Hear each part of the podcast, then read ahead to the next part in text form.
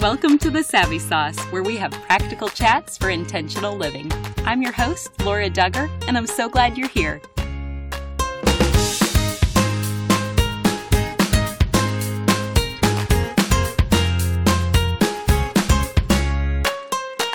Today's message is not intended for little ears. We'll be discussing some adult themes, and I want you to be aware before you listen to this message. The principles of honesty and integrity that Sam Leman founded his business on continue today, over 55 years later, at Sam Leman Chevrolet Buick in Eureka.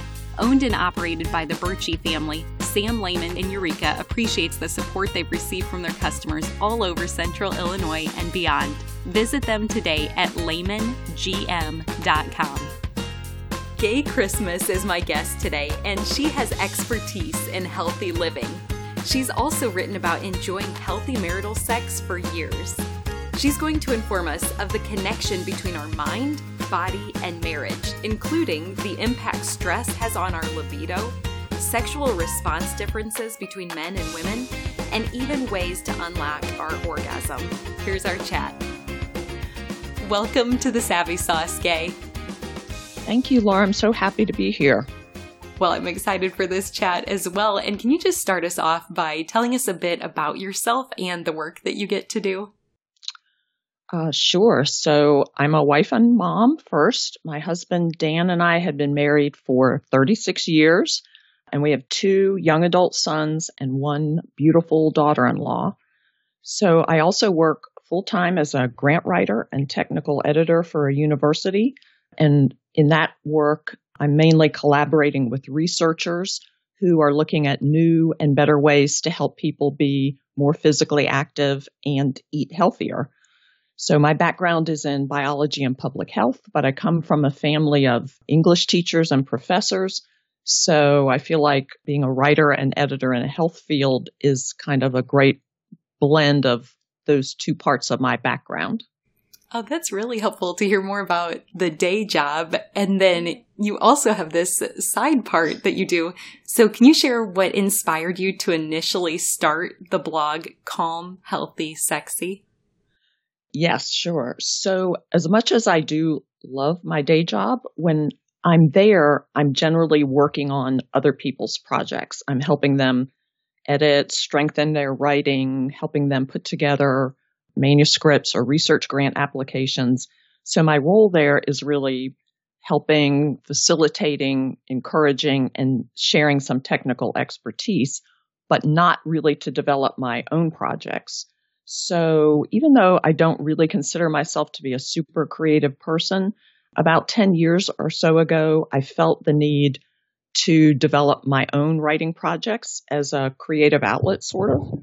And then just I thought that my background in health, because of that, I had a lot of information that women needed. And I really wanted to share it in a way that was very practical and very doable for busy wives and moms. I just believe that God has given us amazing bodies and that we have an obligation really to care for them as well as we possibly can. So my goal with Calm, Healthy, Sexy and my new blog, The Healthy Life Toolbox, is to help women do that by really focusing on practical solutions. My goal always is to provide tools, information, and encouragement that busy women can use to make the healthy changes they want to make. And then kind of the second side of that is the marriage side. And so also about 10 or 12 years ago, I was reading some of the early marriage blogs and realizing that even though I had been married more than 20 years then, that I didn't have all the information I needed. You know, I would read things and go, "Oh, I didn't I didn't know that." And so I just felt that there was a need to sort of put together practical information on the whole sort of mind body marriage experience for women. And as part of that, I wanted to sort of counter some of the negative messages that women receive and particularly Christian women receive about sex. You know, just to be very blunt, the church in general, I think has done a poor job of providing the tools that men and women, but especially women, need in order to enjoy, you know, a fun, intimate, pleasurable sexual relationship in marriage. And in some cases, I think the church has really done damage and given women information that is almost guaranteed to make their sex lives worse, not better. So I just really wanted to counter that and talk about sex as a great gift from God and something that should be enjoyable for both husbands and wives in marriage. So I kind of put all those things together and started writing that blog.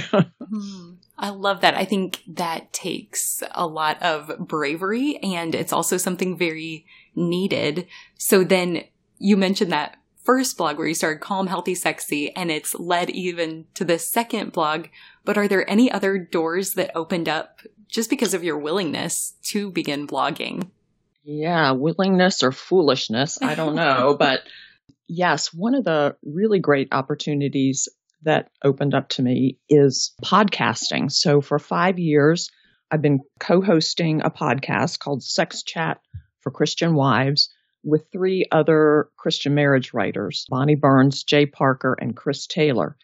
And the idea behind our podcast is that we're just four women sitting around a virtual kitchen table chatting about sex and marriage topics. And we call it a virtual kitchen table because we live in four states and two time zones. So we can't actually share an, an actual kitchen table. But we just want it to be, you know, women talking about sex and intimacy and marriage in a way that you ought to be able to talk about it with your close friends. But the reality is, most of us don't have many or any friends that we can have those discussions with. And so uh, we try to have them in a way that might be helpful to other wives. And I think, you know, the four of us have the same core values and the same goal of helping women and strengthening marriages, but we are very different people. We have different perspectives. We don't agree on everything entirely. And I think that's great because women who listen to the podcast get to hear, you know, different perspectives and to know that sex and intimacy topics can be nuanced and maybe there's not always just one right answer or even one Christian answer. Oh, that is so well said. And your podcast is fantastic. So I'm definitely going to link to it in the show notes for today's episode and hope everybody gives it a listen. But I'd also love to glean from your writing wisdom because it was about a year and a half ago that I started publishing blog articles on our website. And okay. it definitely takes a decent amount of work. You've been at this for over 10 years. So, how do you come up with your content for your blogs? Yeah, that's a good question. So, I tend to write about health and marriage topics that either interest me or things I hear about from other women, either hearing from them directly, you know, via email or, or blog comments or social media comments, or just sometimes kind of listening to the things women are talking about in conversations, either in person or online. And then I also try to pay attention to things that are happening in the world that are affecting women and to write about those things if I think that I can offer something helpful or encouraging. So, for example, during COVID, especially at the beginning, when we weren't really sure what was happening and what we should be doing, I was writing about COVID because of my public health background, but trying to gear it toward, you know, wives and moms who were trying to figure out what they needed to be doing. In terms of resources, it's hard to know what to trust in both the health world and the marriage world. So for health advice, I like online resources like Healthline, uh, WebMD, the Mayo Clinic, the Cleveland Clinic, also articles that women see that are in large newspapers. Health articles often tend to be good because those outlets have either professional health writers or they can draw on expert guest writers.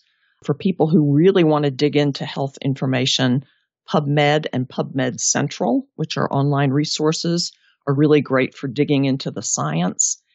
And then on specific topics, I look at what's the background of the person who's writing, what have they written before, you know, does this resonate? Does this make sense? If you have an, a particular topic, just finding somebody who has a, a good background and whose writing seems solid to you. But it, I admit that it's challenging. It also is to find Christian resources. I mean, there are, I've sort of alluded to this. There's some very poor Christian resources on marriage. I definitely trust the writing of my three hosts. Bonny writes at oysterbed7.com and strongwives.com, which is specifically geared to women who have experienced sexual betrayal. Chris, who writes at Forgiven Wife and Honeycomb and Spice, and Jay Parker, who writes at Hot Holy Humorous. Those are good, you know, solid Christian marriage and sex blogs. And also our friends Julie Sibert at Intimacy and Marriage and Lori Byerly at The Generous Wife provide very solid sex and marriage advice. Those are some of my go-to resources. Oh, thank you for sharing that. It's always helpful to have a practical follow up. So you've given us plenty of options to research further. But after your years of writing about healthy living, if you had to boil it down, what would you say have been just a few of your greatest lessons? Yeah, I love that question because I think it's important to give women encouragement and also to give sort of practical things. So I guess I, I sort of have three. And the first one is that you absolutely can make changes. You do not have to be stuck, you know, with problems or situations that you're facing. I think women tend to feel, and naturally so, they've been dealing with a problem or a situation that makes them unhappy for a long time, that they're stuck with that situation or problem. But I've seen in my own life and the lives of other women that things do not have to stay the same. You can make positive changes and you can make them stick. And that's both in the health realm and in the marriage realm. You know, so for example, I have a friend who was very unhappy with her weight for a number of years and she finally began to take steps, you know, that worked for her.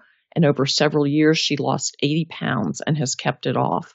So she was super frustrated by that for a very long time and felt like she was stuck with it. But you are not. You can make changes.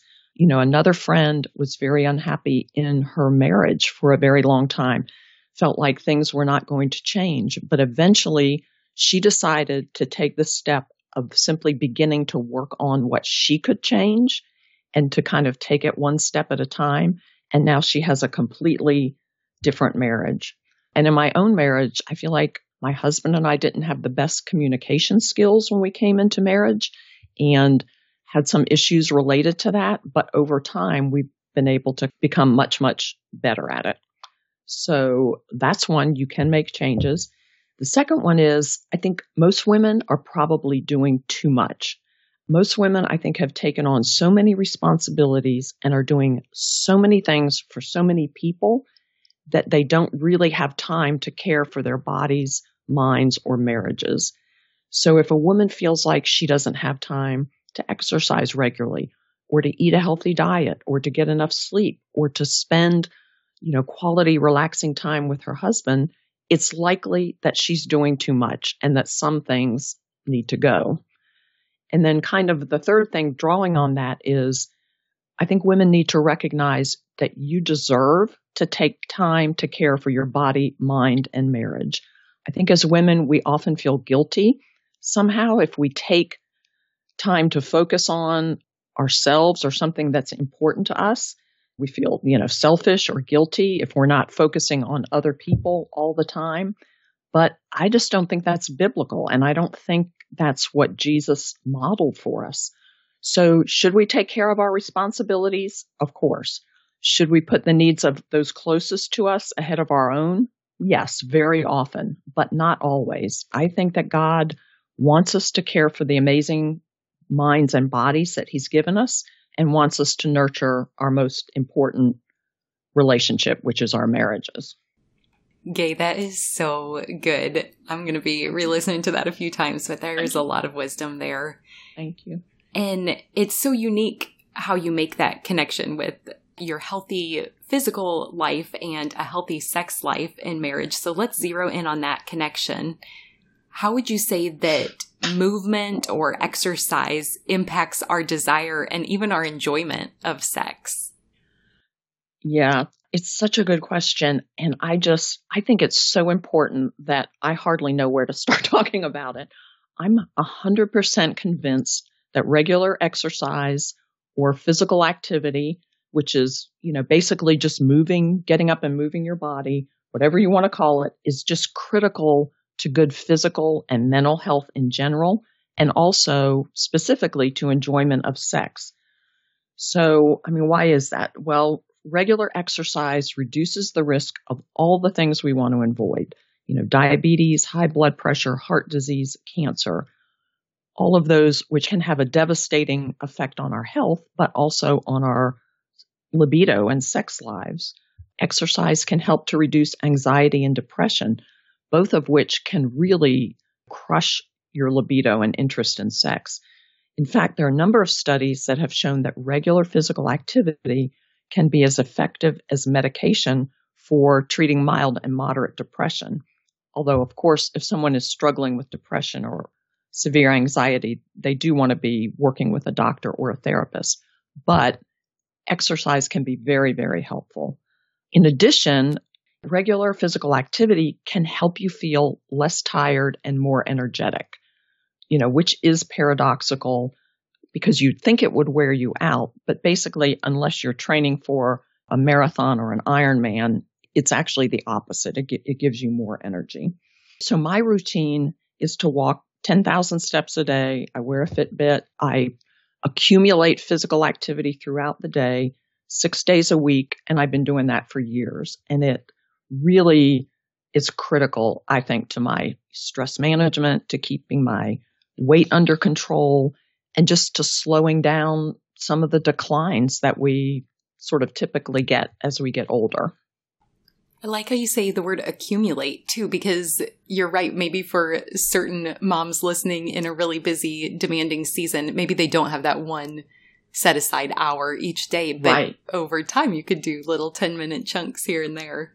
Absolutely. And there's, there's research, you know, that shows that 10 and 15 minute chunks throughout the day of moderate physical activity, which is sort of brisk walking, that they have a, an accumulative beneficial effect. So that's, you don't have to have an hour to go to the gym. I mean, that's great if you can do it, but no, if you can spread three 20 minute brisk walks or four 15 minute brisk walks throughout the day or just times, you know, playing physically with your kids. It does not have to be what we typically think of as prescribed exercise.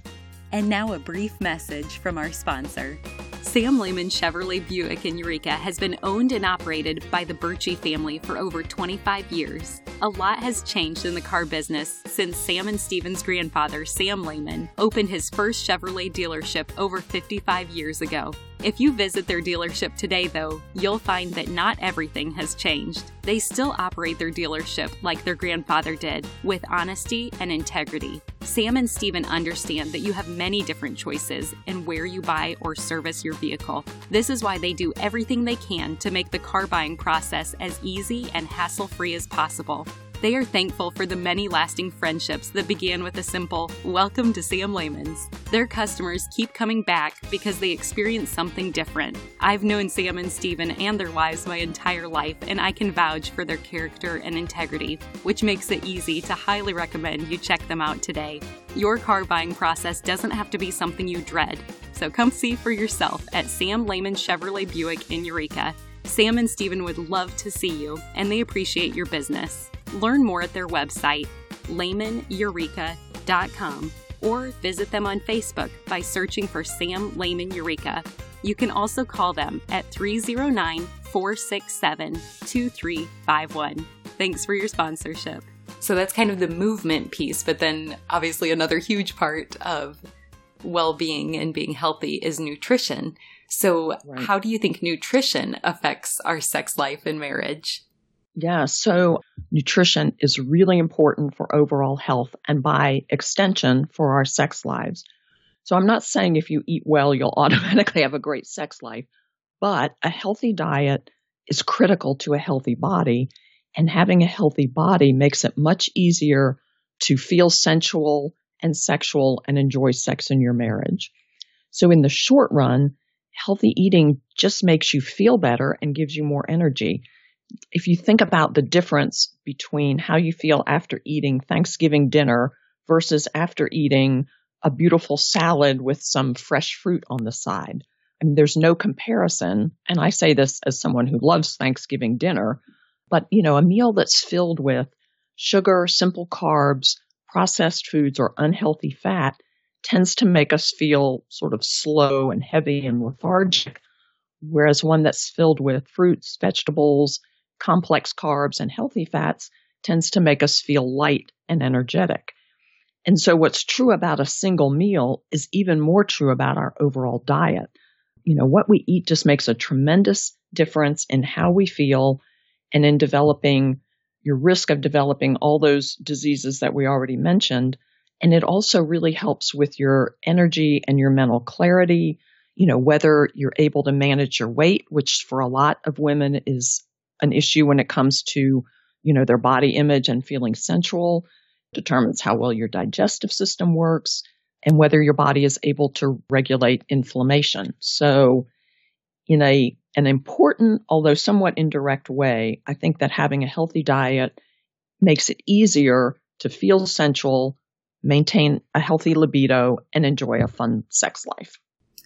Okay, and you said the word inflammation. Do you have any specifics of foods to probably avoid that cause inflammation or on the opposite side, recommended foods or meals that would work in a healthier direction?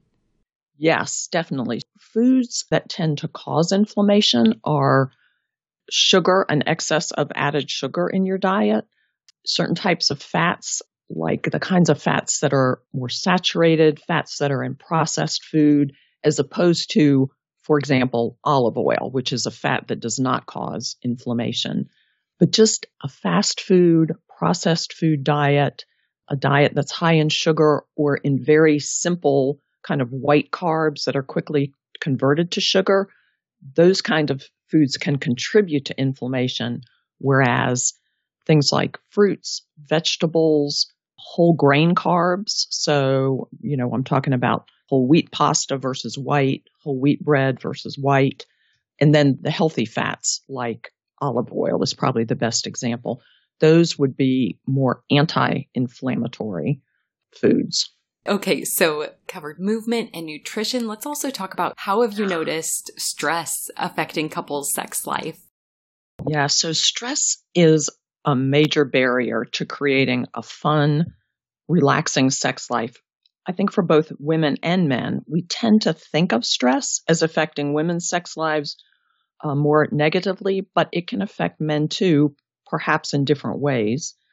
And also, I just I want to clarify. I'm kind of talking about normal stresses here, not things like abuse or adultery, which obviously create tremendous stress and require kind of professional help to navigate. But for everyday stresses that women are experiencing, whether it's young children, the career, aging parents, all of those things cause stress. And I believe that if it's unmanaged, it really affects our sex lives poorly. Um, I read a quote from the Gottman Institute recently that said, stress and sex drive do not mix. You simply cannot have a head full of 120 worries while also having great sex, which I think is true. And I think you know, wives and moms can really relate to the idea of having 120 worries. So for women, you know, the stresses of everyday life can affect libido, your energy level, your emotional and physical health, and just in ways that really crush their interest in sex.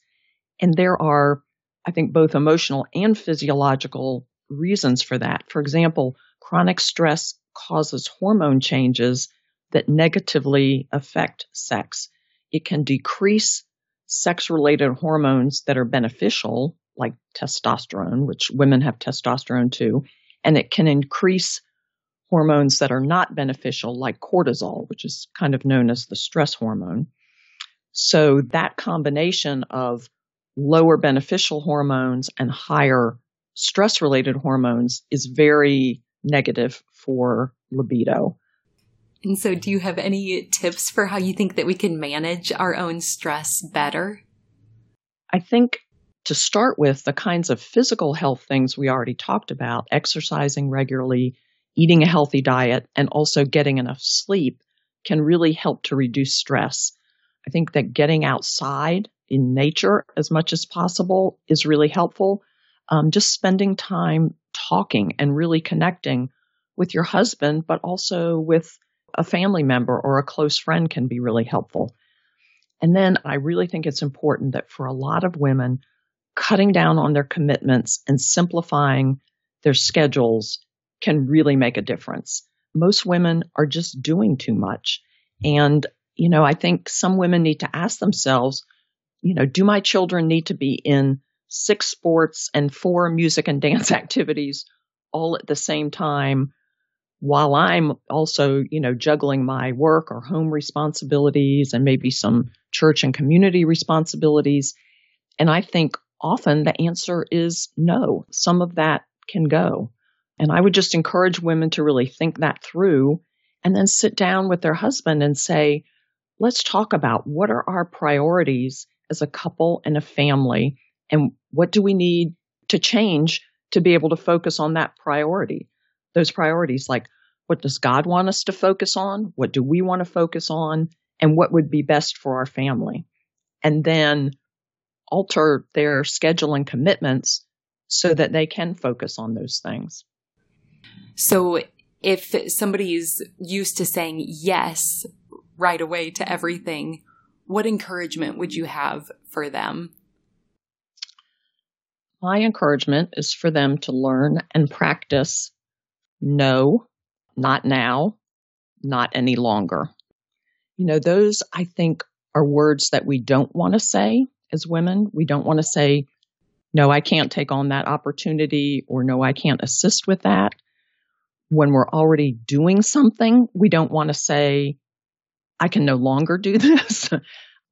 and we don't want to say, I, I can't do that right now. But if we're going to decide what the priorities are and then let everything else fall out around that, I think we have to learn those words. I don't like to say them either.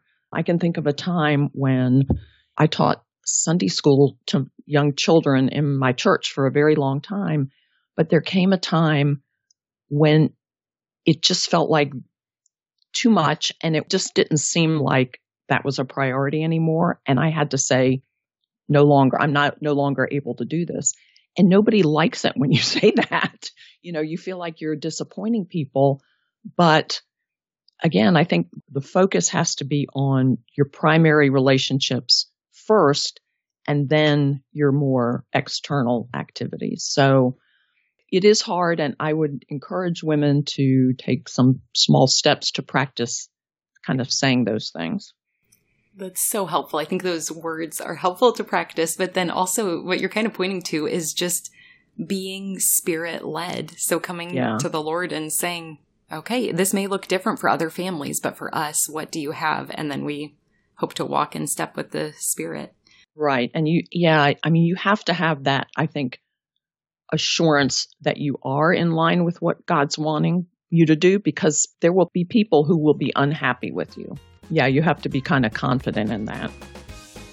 There is an exciting project taking place behind the scenes right now, and I would love to invite you to participate. I will give you more details as I'm able, but for now, here's my request. Will you email me your personal story of a specific way God has clearly shown up in your life? Big or small, I want to hear an account of the way He made Himself known to you and maybe received credit for an answered prayer, or a way he worked out a situation in a miraculous way, or how he displayed his power in your life.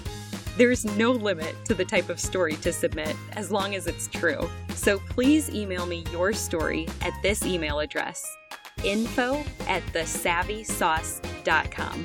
I can't wait to read your story. Thanks for sharing.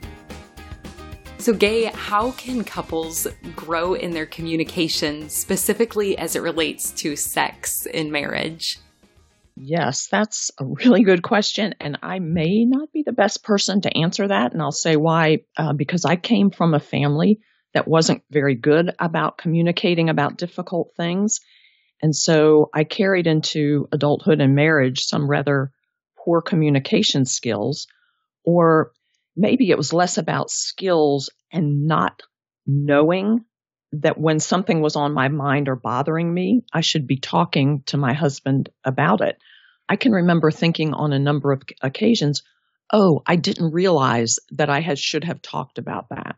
And I think that came from my family background. So I really have to work on that. But I will say, in terms of talking about sex specifically, um, the Four Christian Wives podcast did an episode this summer about talking to your husband about sex.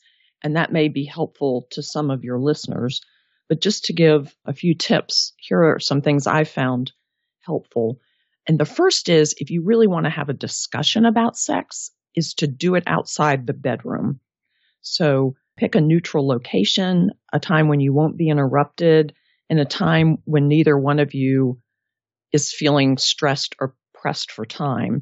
Talking about sex can be, I don't know, it can feel threatening. And so I don't think you want to do that in the bedroom or in a sexual setting.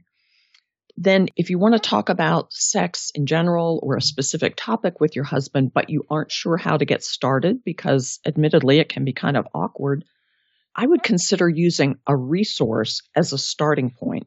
So, for example, you know, finding an article or a book or a podcast episode, maybe this episode, that addresses a topic in a way that feels positive and comfortable to you, and to use that as a place to start the conversation with your husband. So maybe something like, I'd really like to be able to work on being able to orgasm more frequently. And I read this article that has some really good ideas.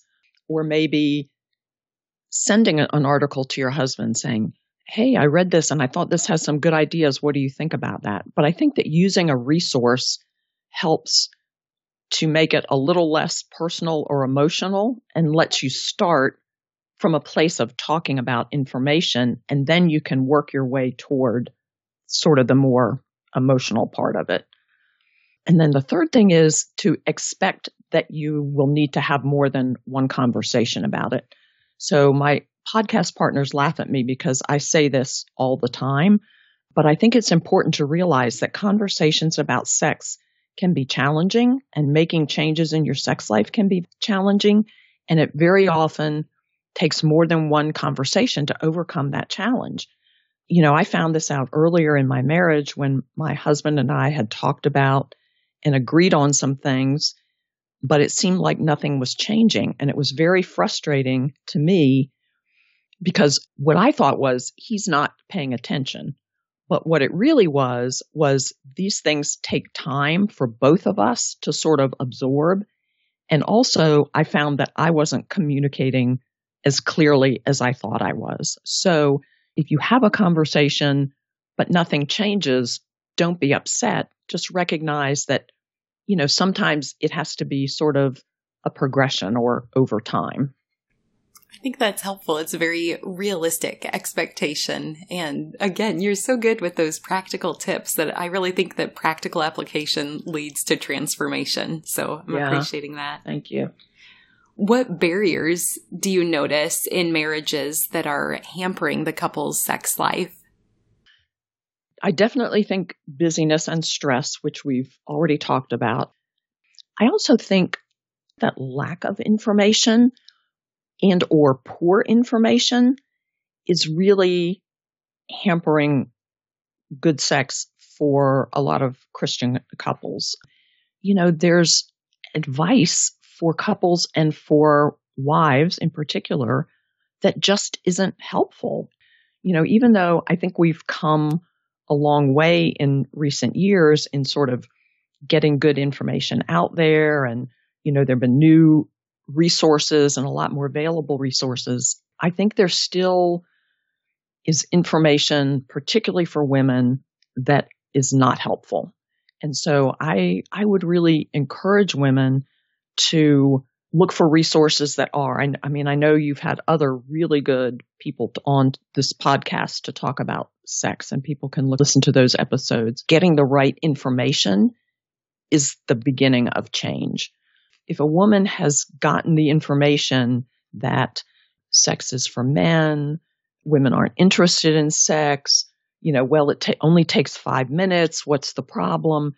You know, that's very poor information. But if you're operating out of that, then that's sort of all you know. So my goal is always to get good information and then see how I can change based on that good information. And that's helpful to have the examples because it sounds like the resources that you would not recommend are the ones that are kind of sex negative in position, especially for women. Whereas when we read the Song of Solomon, we see that God is so sex positive in marriage and that right. mutuality is always present. And so, do you have any other examples of resources that you would recommend that you kind of give your stamp of approval? So I would say for a good general overall Christian sex in marriage resource, I think the Hot Holy Humorous blog, which is written by one of my podcast co-hosts, J. Parker, is just a really good resource. I mean, she has probably 800 articles on that site that just, you know, talk about sex and marriage from a very positive perspective and you know, with a focus on both husbands and wives, but I think she has a particular interest in helping wives see that they can enjoy sex and intimacy in their marriage. So I, I think that's a really good one. I do think that our, our Sex Chat podcast is a good one simply because it's casual, but it gives good information and it's very sex positive and it's very encouraging to women and encouraging them to really find, you know, what works for them in intimacy in their marriage.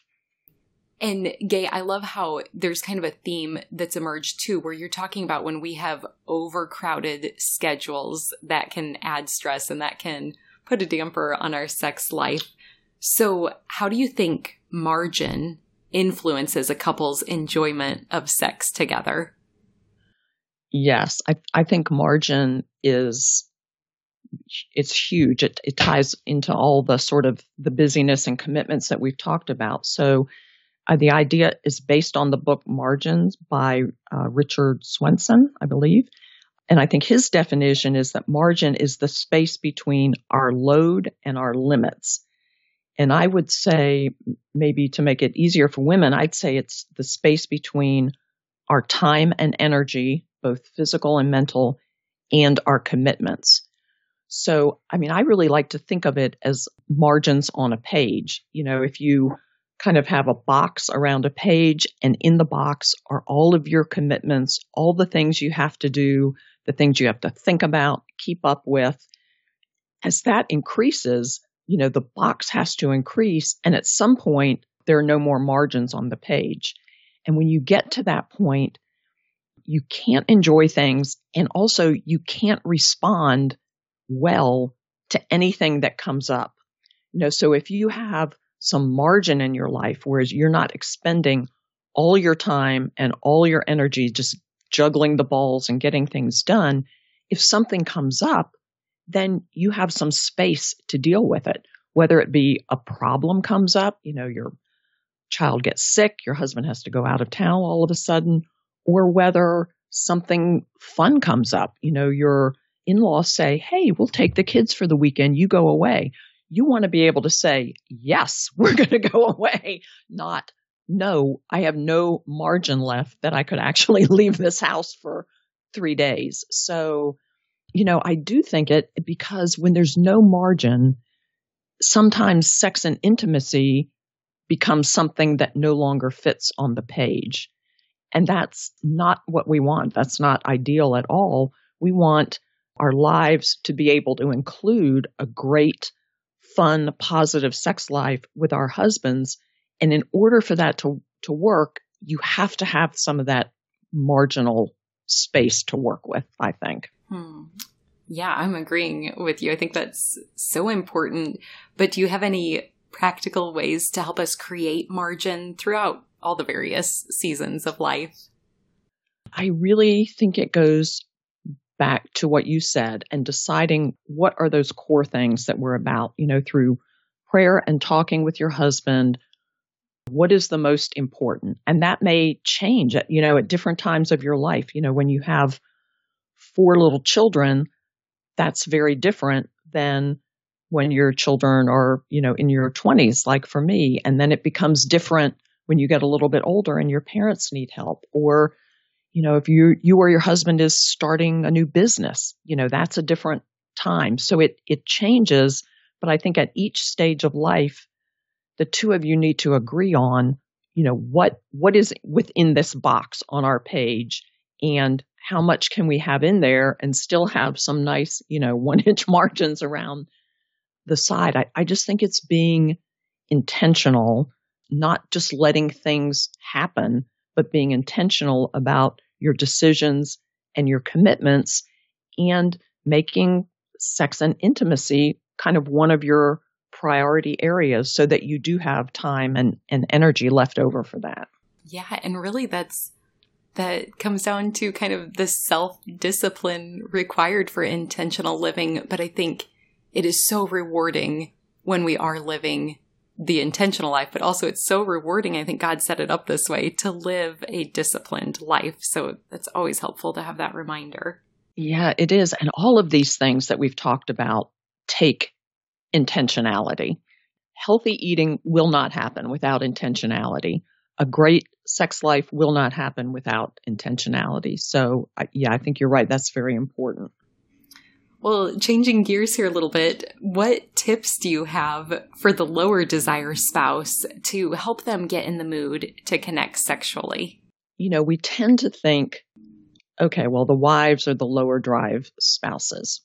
Well, that may or may not be true. You know, sometimes I even wonder if lower drive or lower desire is the best term. It may be that one spouse simply has a different type of sexual response so I think it's often that men have more spontaneous desire or a spontaneous sexual response, and women often have a more responsive response. Although I, again, I think that that's not completely exclusive to men and women, but I think it falls out that way.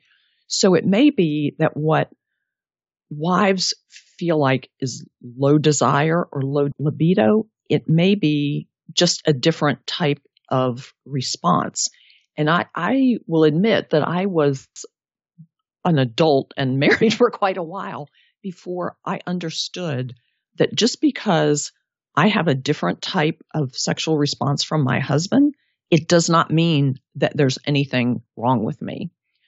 So when I say responsive, I mean that I think for some people, before they have to begin to engage physically before their mind engages mentally or emotionally.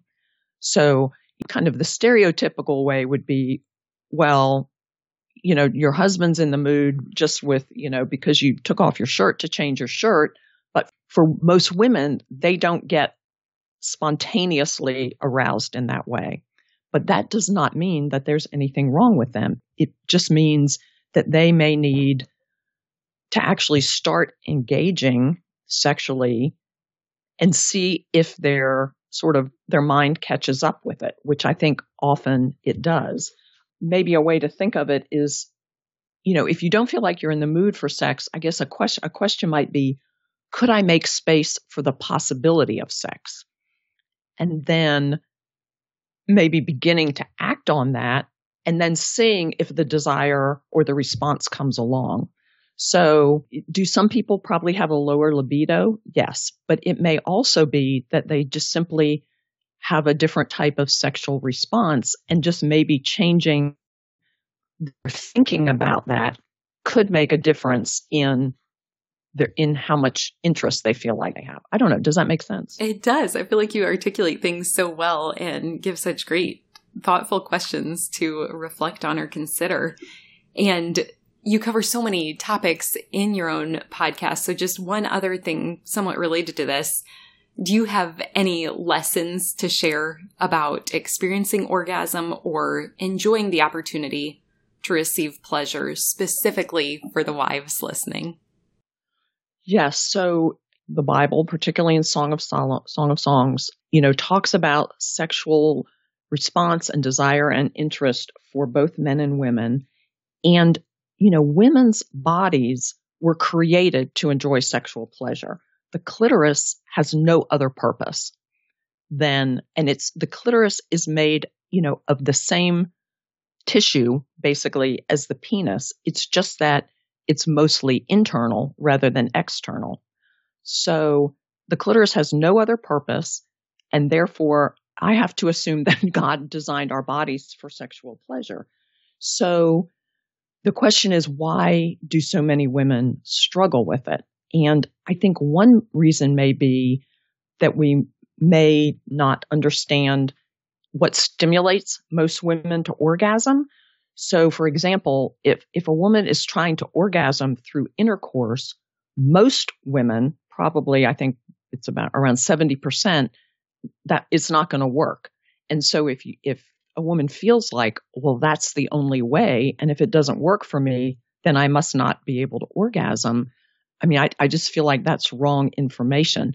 It's more physiology. I think women who are easily able to orgasm with intercourse, it's more like the placement or the distance of the clitoris from the vagina. And if it's a little bit farther removed, then you don't get the right stimulation. So most women need direct clitoral stimulation in order to orgasm. And that's good. That's fine. There's nothing, you know, I, I think there still is maybe a remnant of that idea that if, if we don't both orgasm with intercourse and ideally at the same time, there's something wrong, but, but there is not. It's perfectly fine for the woman to orgasm through direct stimulation, you know, with her husband, his, his hand, his mouth, maybe even a vibrator, and then to have intercourse. And then sometimes once you're already sort of primed, then it might be easier to have orgasm, an orgasm with intercourse. But I, I just think it's, I think it's important to know that we were designed for that. And again, it's not going to be the same as for your husband. You're going to have to work it a little bit differently, probably, for the woman to have an orgasm. And I think that goes back to what you said that having accurate information can really lead to that change. So I feel like you've shared such great information with us today. And if you kind of had to boil it down and just give somebody the next baby step that they could take, where would you recommend starting first? So I'll give two things for orgasm. I would recommend the book Unlock Your Orgasm by Bonny Burns. She also has Unlock Your Libido. That's a really good resource. Just in general, for women to take a next step toward more positive sexuality. And I, I don't want this to sound like I think it's simplistic because I don't. I, I realize it's a multi step process, but I think that reading Song of Songs again, as a starting point, can be helpful because it gives you the big picture that sex is good, interest in sex by women is good, sex should be fun and pleasurable and joyful. Women's bodies are good, they're beautiful. The maiden in Song of Songs you know, worries about how she looks, her appearance, her body. And, you know, most of us do, but your body is beautiful. You don't have to look like a 20 year old supermodel to be a beautiful, sensual woman. And so I would just say that Song of Songs is a great place to start to just set up the framework that this is good. And now I'm going to start working toward this. Mm-hmm. Well, and if listeners want to go somewhere to learn more from you, Gaye, where would you direct them? They can find me at calmhealthysexy.com, which is where most of my marriage content is, and healthylifetoolbox.com, which is newer, um, but that's slowly going to become the place where most of my physical and emotional health content is. And then they can also find our podcast at forchristianwives.com or just in their podcast player. Wonderful. Well, thank you for mentioning all of that. And you may be familiar that we're called the Savvy Sauce because savvy is synonymous with practical knowledge. And so, as my final question for you today, what is your Savvy Sauce? Okay. I just, I love this question and I love listening to these on your podcast episodes. But my Savvy Sauce is small steps can lead to very big changes. I am a confirmed believer in small steps. I believe that most women are too busy or too tired to make huge sweeping changes in their lives, but that every woman can begin right now, whatever her circumstances, and take a small step in the direction she wants to go. And once she's comfortable with that step and has worked out how to fit it into her life, then she can take another small step. And over time, these small steps will help her build healthy, positive changes in her life and marriage. And I think this works for any kind of change a woman wants to make. It works for adding regular exercise to your life. It works for moving toward a healthier diet. It works for losing weight.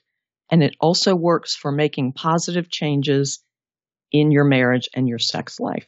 It works for anything. And so I would just encourage your listeners to adopt a small steps approach and decide today what's the thing I want to take and what's the first small step I'm going to make. Wow. Absolutely. I love that. That's little by little and one degree at a time. That's so wise. And Gaye, you're so courageous to teach and encourage people on this topic. And I'm really grateful that you shared that gift with all of us today. So thank you for being my guest. Thank you, Laura. I enjoyed this so much. One more thing before you go. Have you heard the term gospel before? It simply means good news, and I want to share the best news with you. But it starts with the bad news. Every single one of us were born sinners, and God is perfect and holy, so he cannot be in the presence of sin. Therefore, we're separated from him. This means there's absolutely no chance we can make it to heaven on our own. So, for you and for me, it means we deserve death and we can never pay back the sacrifice we owe to be saved. We need a Savior. But God loved us so much, He made a way for His only Son to willingly die in our place as the perfect substitute. This gives us hope of life forever in right relationship with Him. That is good news. Jesus lived the perfect life we could never live and died in our place for our sin. This was God's plan to make a way to reconcile with us so that God can look at us and see Jesus. We can be covered and justified through the work Jesus finished if we choose to receive what he has done for us. Romans 10:9 says that if you confess with your mouth Jesus is Lord and believe in your heart that God raised him from the dead, you will be saved. So would you pray with me now? Heavenly Father, thank you for sending Jesus to take our place. I pray someone today, right now, is touched and chooses to turn their life over to you. Will you clearly guide them and help them take their next step in faith to declare you as Lord of their life? We trust you to work and change the lives now for eternity. In Jesus' name we pray. Amen. If you prayed that prayer, you are declaring, Him for me, so me for Him. You get the opportunity to live your life for Him. At this podcast, we are called Savvy for a reason. We want to give you practical tools to implement the knowledge you have learned. So, you're ready to get started? First, tell someone. Say it out loud. Get a Bible the first day I made this decision, my parents took me to Barnes & Noble to get the Quest NIV Bible, and I love it. Start by reading the book of John. Get connected locally, which basically means just tell someone who is part of the church in your community that you made a decision to follow Christ. I'm assuming they will be thrilled to talk with you about further steps, such as going to church and getting connected to other believers to encourage you. We want to celebrate with you too, so feel free to leave a comment for us if you made a decision for Christ. We also have show notes included where you can read scripture that describes this process. Finally, be encouraged. Luke 15:10 says, "In the same way I tell you, there is rejoicing in the presence of the angels of God over one sinner who repents." The heavens are praising with you for your decision today. If you've already received this good news, I pray that you have someone else to share it with today. You are loved, and I look forward to meeting you here next time.